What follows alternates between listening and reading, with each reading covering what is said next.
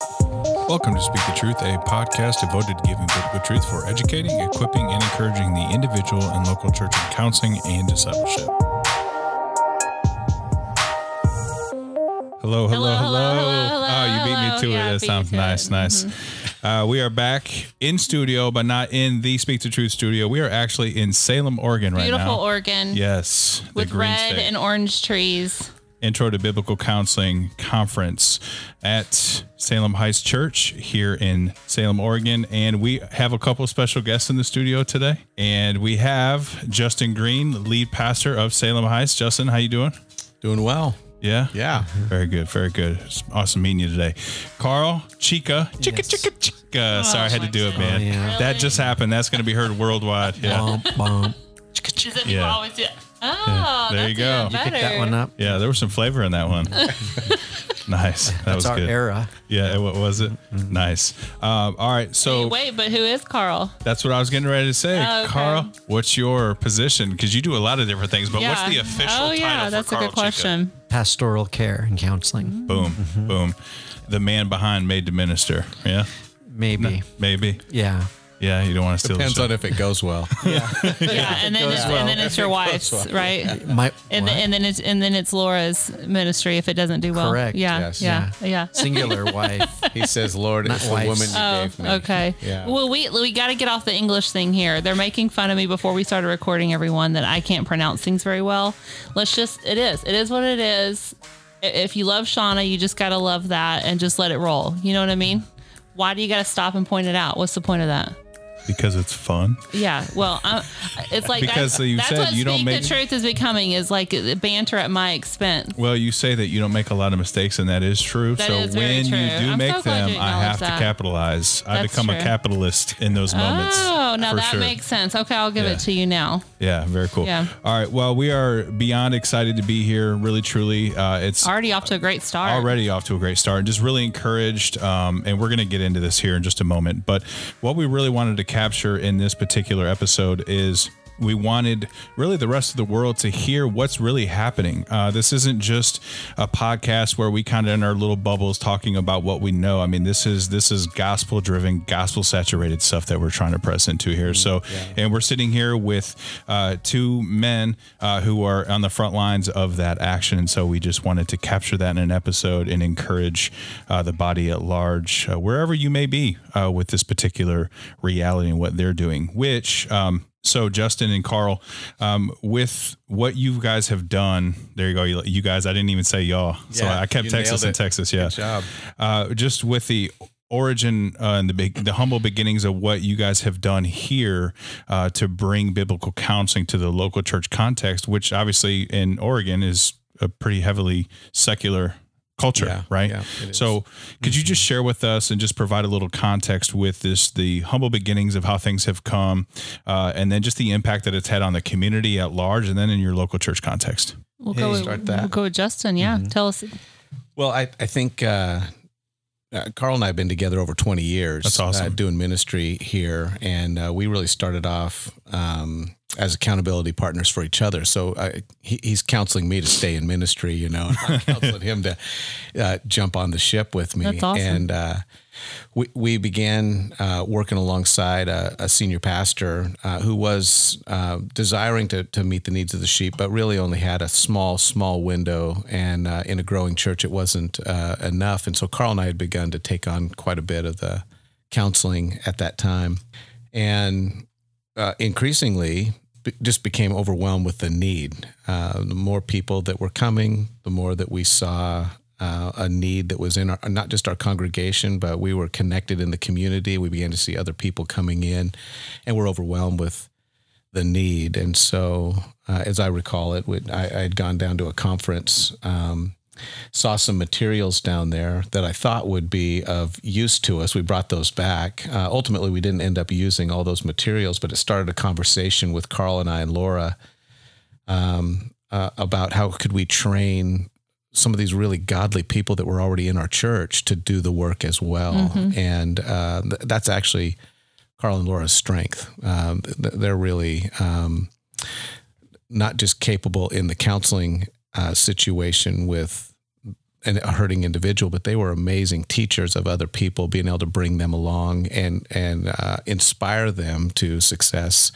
Uh, using scripture to counsel their friends and neighbors. And uh, so it just began small with the idea that we wanted to train up some people, and it lit on fire real quick. Trailblazers.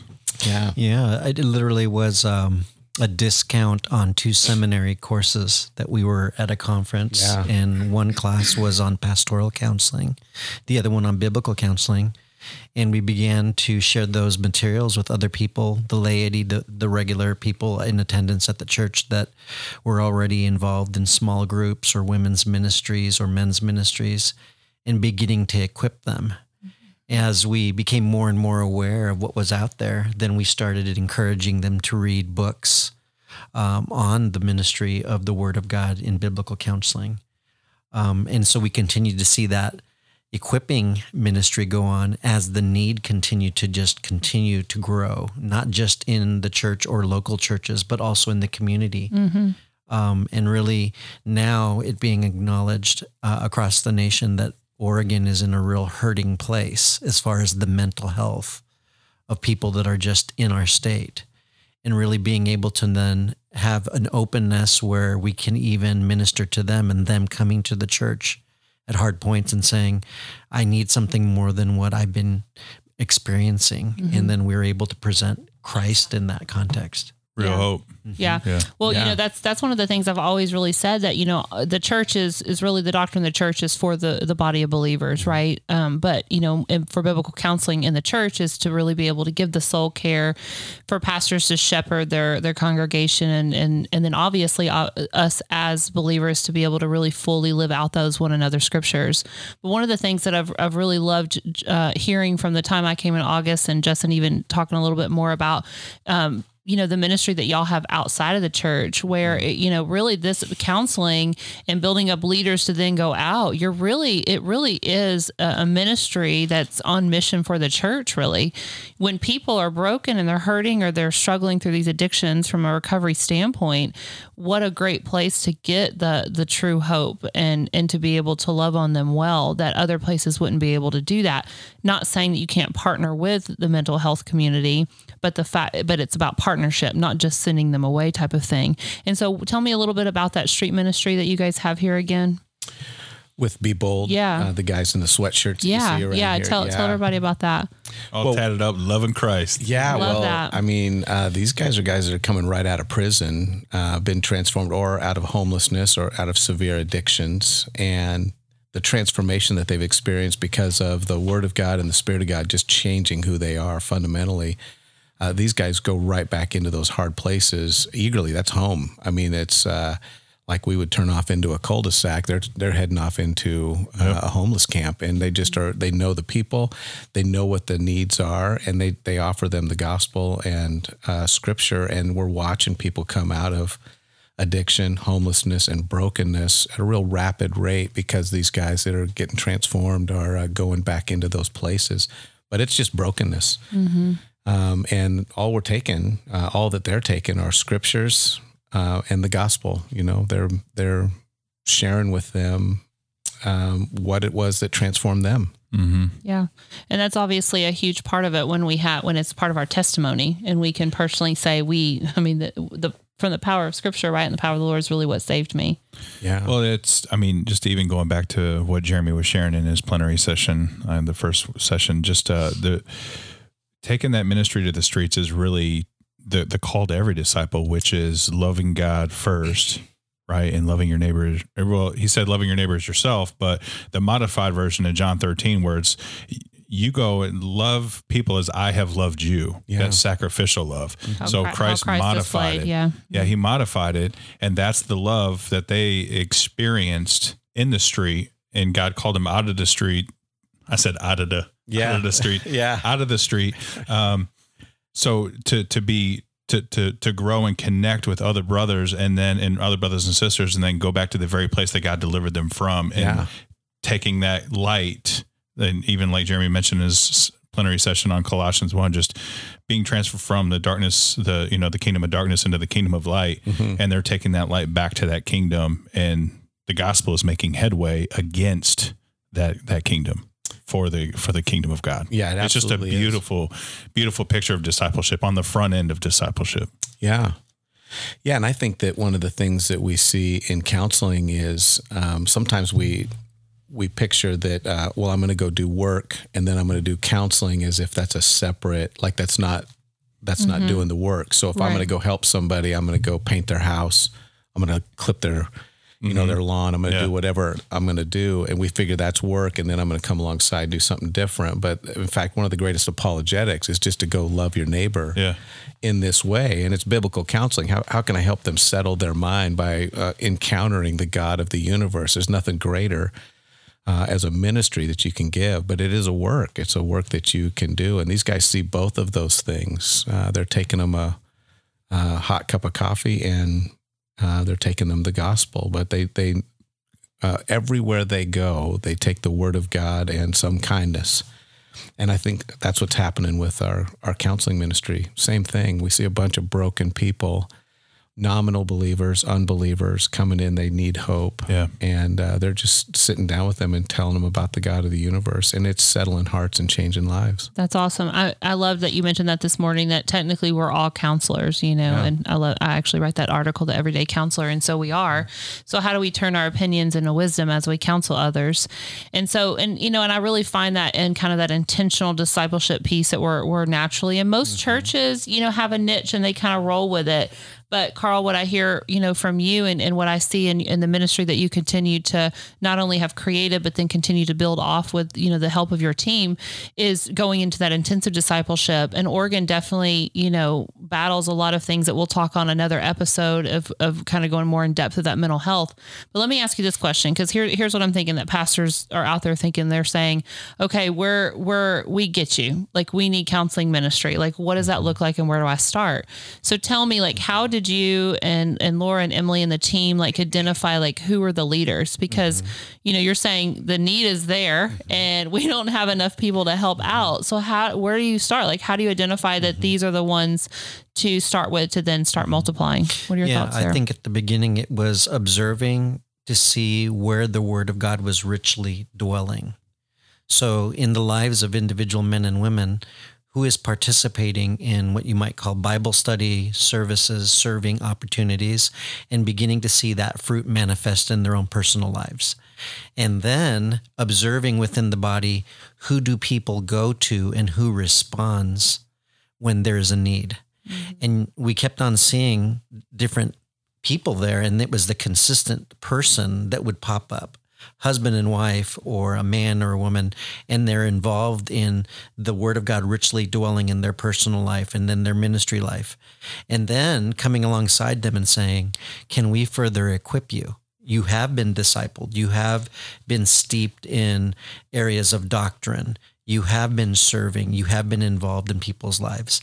But can we equip you further? Some of them looking at us and going, "What? I, I crazy." I'm not a pastor. Yeah. Mm-hmm. You know, I'm not a counselor." Mm-hmm. Um, and so then demonstrating with them, then how do we actually do this ministry of the word? Mm-hmm. You know, so is it in a community group? Um, and there's couples coming and everyone leaves when community group is over that bible study night. And one lingers behind and they want to talk because they're struggling in parenting or marriage life. And can that couple that's hosting the community group just sit down as ones who have been richly growing in the word of god and now just come and now offer support to them. Mm. And then in some cases being able to go we need we need additional help. Who can we go to? We have our pastors and we do have our elders and we do have our men and women in ministry that can also come alongside you. But i'm not going to just deposit you i'm going to go with you to get that help. That's huge. That's a huge mm-hmm. qualifier, mm-hmm. uh, especially to the one anothering piece. Mm-hmm. You know, uh, because a lot of times it's we refer them off when they they go alone, and typically when you send somebody off alone, they may make one attempt and they may not get a response, so then they retreat to isolation. Mm-hmm. You know, so to always keep somebody you know side of you, um, that's awesome. Um, Yeah. that's, that's, that's huge. Well, even in the fact of where we've had, you know, those come to us who were suicidal and they didn't have people in their life that could hold them accountable or help keep them safe. And so they had to go to, an, a, a, you know, a hospital and an institution to be able to to give them that support that they needed, right? We mm-hmm. couldn't provide that. But after they were stable, they still have to transition back in home and someone needs to be mm-hmm. there. And not everybody has that family support that some of us take so, you know, for granted at times, really. And so who are those people that are going to love them well? And I love the fact that the church can offer that type of support. And yeah, we want to be at a certain place and kind of be a know it all and know exactly what to say.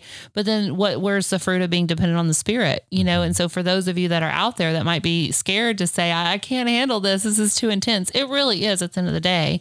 But that's where the Lord comes in and he's at work already. And so just be um, be obedient in that moment and and allow uh, the Lord to use you to show, you know, love to to others in that way um, you know, Justin, when you think of um, starting a ministry, you know, as, as a pastor and kind of maybe the head of saying you're, are you the, the main yes, maybe the no most churches kind of come to. And this is probably like a ministry that's very scary to build. It can get very messy at times or intense. A lot of things you got to figure out. I can't even imagine Oregon compared to some of the other states might be a little bit easier than even what you have it here.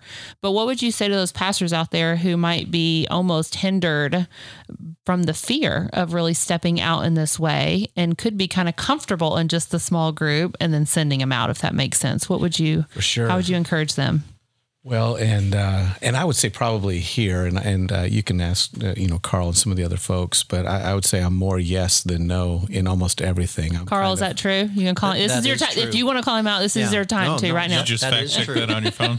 Yeah, that that is true. I I think. Um, so next time he yeah. says no i want you to pull up this podcast and be like wait a minute this is what you said so, so I think if we- if we look at that question that you have there, yeah um, I come more from a professional background in counseling, mm-hmm. and so that my training was more in an office, yeah. Um, more formal. performing uh, counseling on a sliding scale, charging fees. Okay, And that mm-hmm. was the idea that I came in with, even as a believer. So there was a real separation of what the church was doing and what professional counselors were doing. and if you were to incorporate it in the church this is how i would do it or whatever right Yeah. with the sliding scale and all that Yep. Mhm. hmm And so what Justin began to encourage at the very beginning was we need to bring you on staff and you need to counsel people and not worry about finances. What you're going to be a pastor. Mm. That's what pastors should be doing. But you also have training. And um, wow that was and I that's think that uh, we also had uh, some elders who, although were a generation before us in age, began to be open to that idea. So we prayed about it and then they began to support it. And as we began to now share that with the community of believers, we began to encourage them to view the body of Christ more accurately. And that is not that we come to a church that is like perfect, but that actually we are as much a training center as we much as much are a hospital for believers and non-believers, and that it's okay. Yeah. And so then that vision then began to actually grow beyond what I um, would have naturally seen as a professional model, even trying to bring it into the church. that's awesome justin I, I think that um, th- there has to be a shift sometimes in the way that we as leaders uh, even look at the situation. When we're sitting back trying to professionalize it, we're really uh, using our counseling practice Right. or that opportunity as a way to uh, edify ourselves. I, you know, I killed it when I said this. Uh, I, I nailed these verses. I really helped them in this scenario, and I can help one at a time.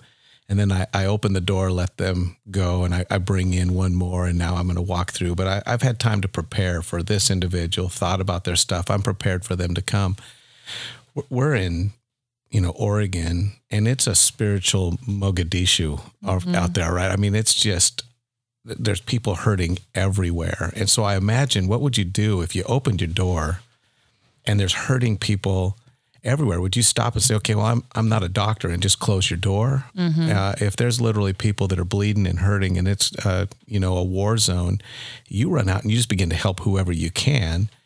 And, and I imagine God looking out here, here's all of my kids or all these people that I love and they're wounded. Is he, is he more satisfied with a Justin Green who waits and makes sure that I get this diagnosis perfect? I have just the white, you know, the perfect band aid for every little scenario, or is he excited that I'm out there doing whatever I can? And I just looked at it as a need issue. Let's not worry about being uh, perfect as much as we better have a hunger to be in the work. And what you find out with the EMTs that are at World War II or whatever, you know, you watch those movies and, and they get better as the more that they practice. You go in with some training. Yeah. But the fact is, you can identify what wounds you can handle and what you can't, but you can handle a lot more than you've been doing. Mm-hmm. And I think that's the issue for me is why not help as many people as we can and and take others into the field with us and just say, look, that one's bleeding. I don't want you to handle everybody else. Just help them. And and it begins to grow once you are successful helping And somebody. speaking, if you're stopping the bleeding, I mean, that's the first point. it is. Then you can, I mean, you got to do, if you don't do that, you aren't doing anything else, right? It's really true. Yeah. You start there, then you'll have the time to do that. And I think that's a good reminder too, Justin, because at the end of the day, we're just the instrument. That's it.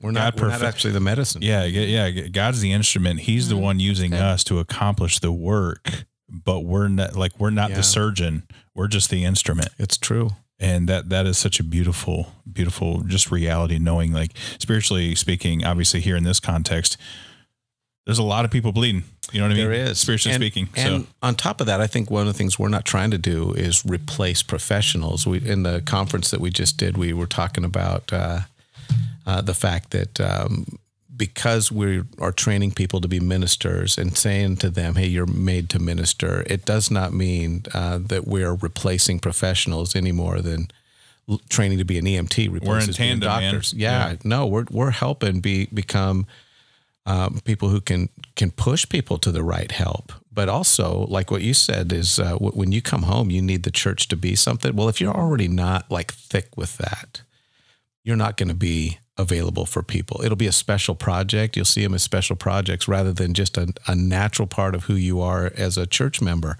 We're supposed to be the safe place to fall. Um, we're supposed to be home for the hurting and and we don't train that way. Uh, we look at them as a special project, and if I got time for you, I'll do it. But, I mean, uh, imagine if we treated our our own families as as a as our main project. man, I mean, feel distant.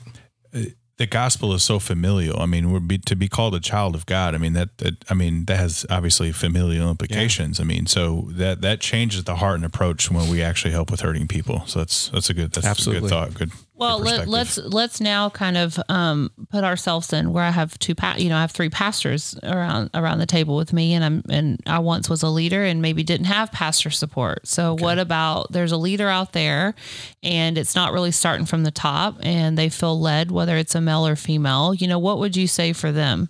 Do they need to wait until you know the church is on board and it's an official counseling ministry, or where would you encourage them to start? I would encourage them to start with their own journey, you know, their own spiritual growth and journey. That And is that a plug for I the know, I was gonna say, is that a- Okay. is that a oh, book wow, plug? That's good. Okay, we'll talk about that in another podcast. oh, we will definitely. That's a great. That's a great piece of material. to see that they have a story that God sovereignly designed to uh, be encountered with the ultimate story, which is the gospel of Jesus Christ. And then once that faith has germinated and produced eternal life, now what? I need to be a disciple of Christ. And so I can be in the Word on my own with the Holy Spirit growing. I can be within the body of Christ being discipled and then not waiting to understand that now I am called to immediately now begin my own discipleship ministry mm-hmm. with what I know at that time. And so I would encourage people to then continue to pursue that discipleship, that growth, that journey in their own personal faith, and then to be available to others.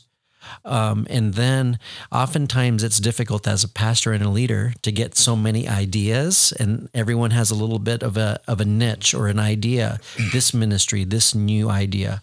But when people actually are willing now to serve and to be accountable and to be personally sacrificial, I think if God really has something for them and it's designed to to grow in the local church, that then people will take notice. They'll go, "There's something unique there. Mm. What is it about Mike that is growing that way?" And he participates. He's growing.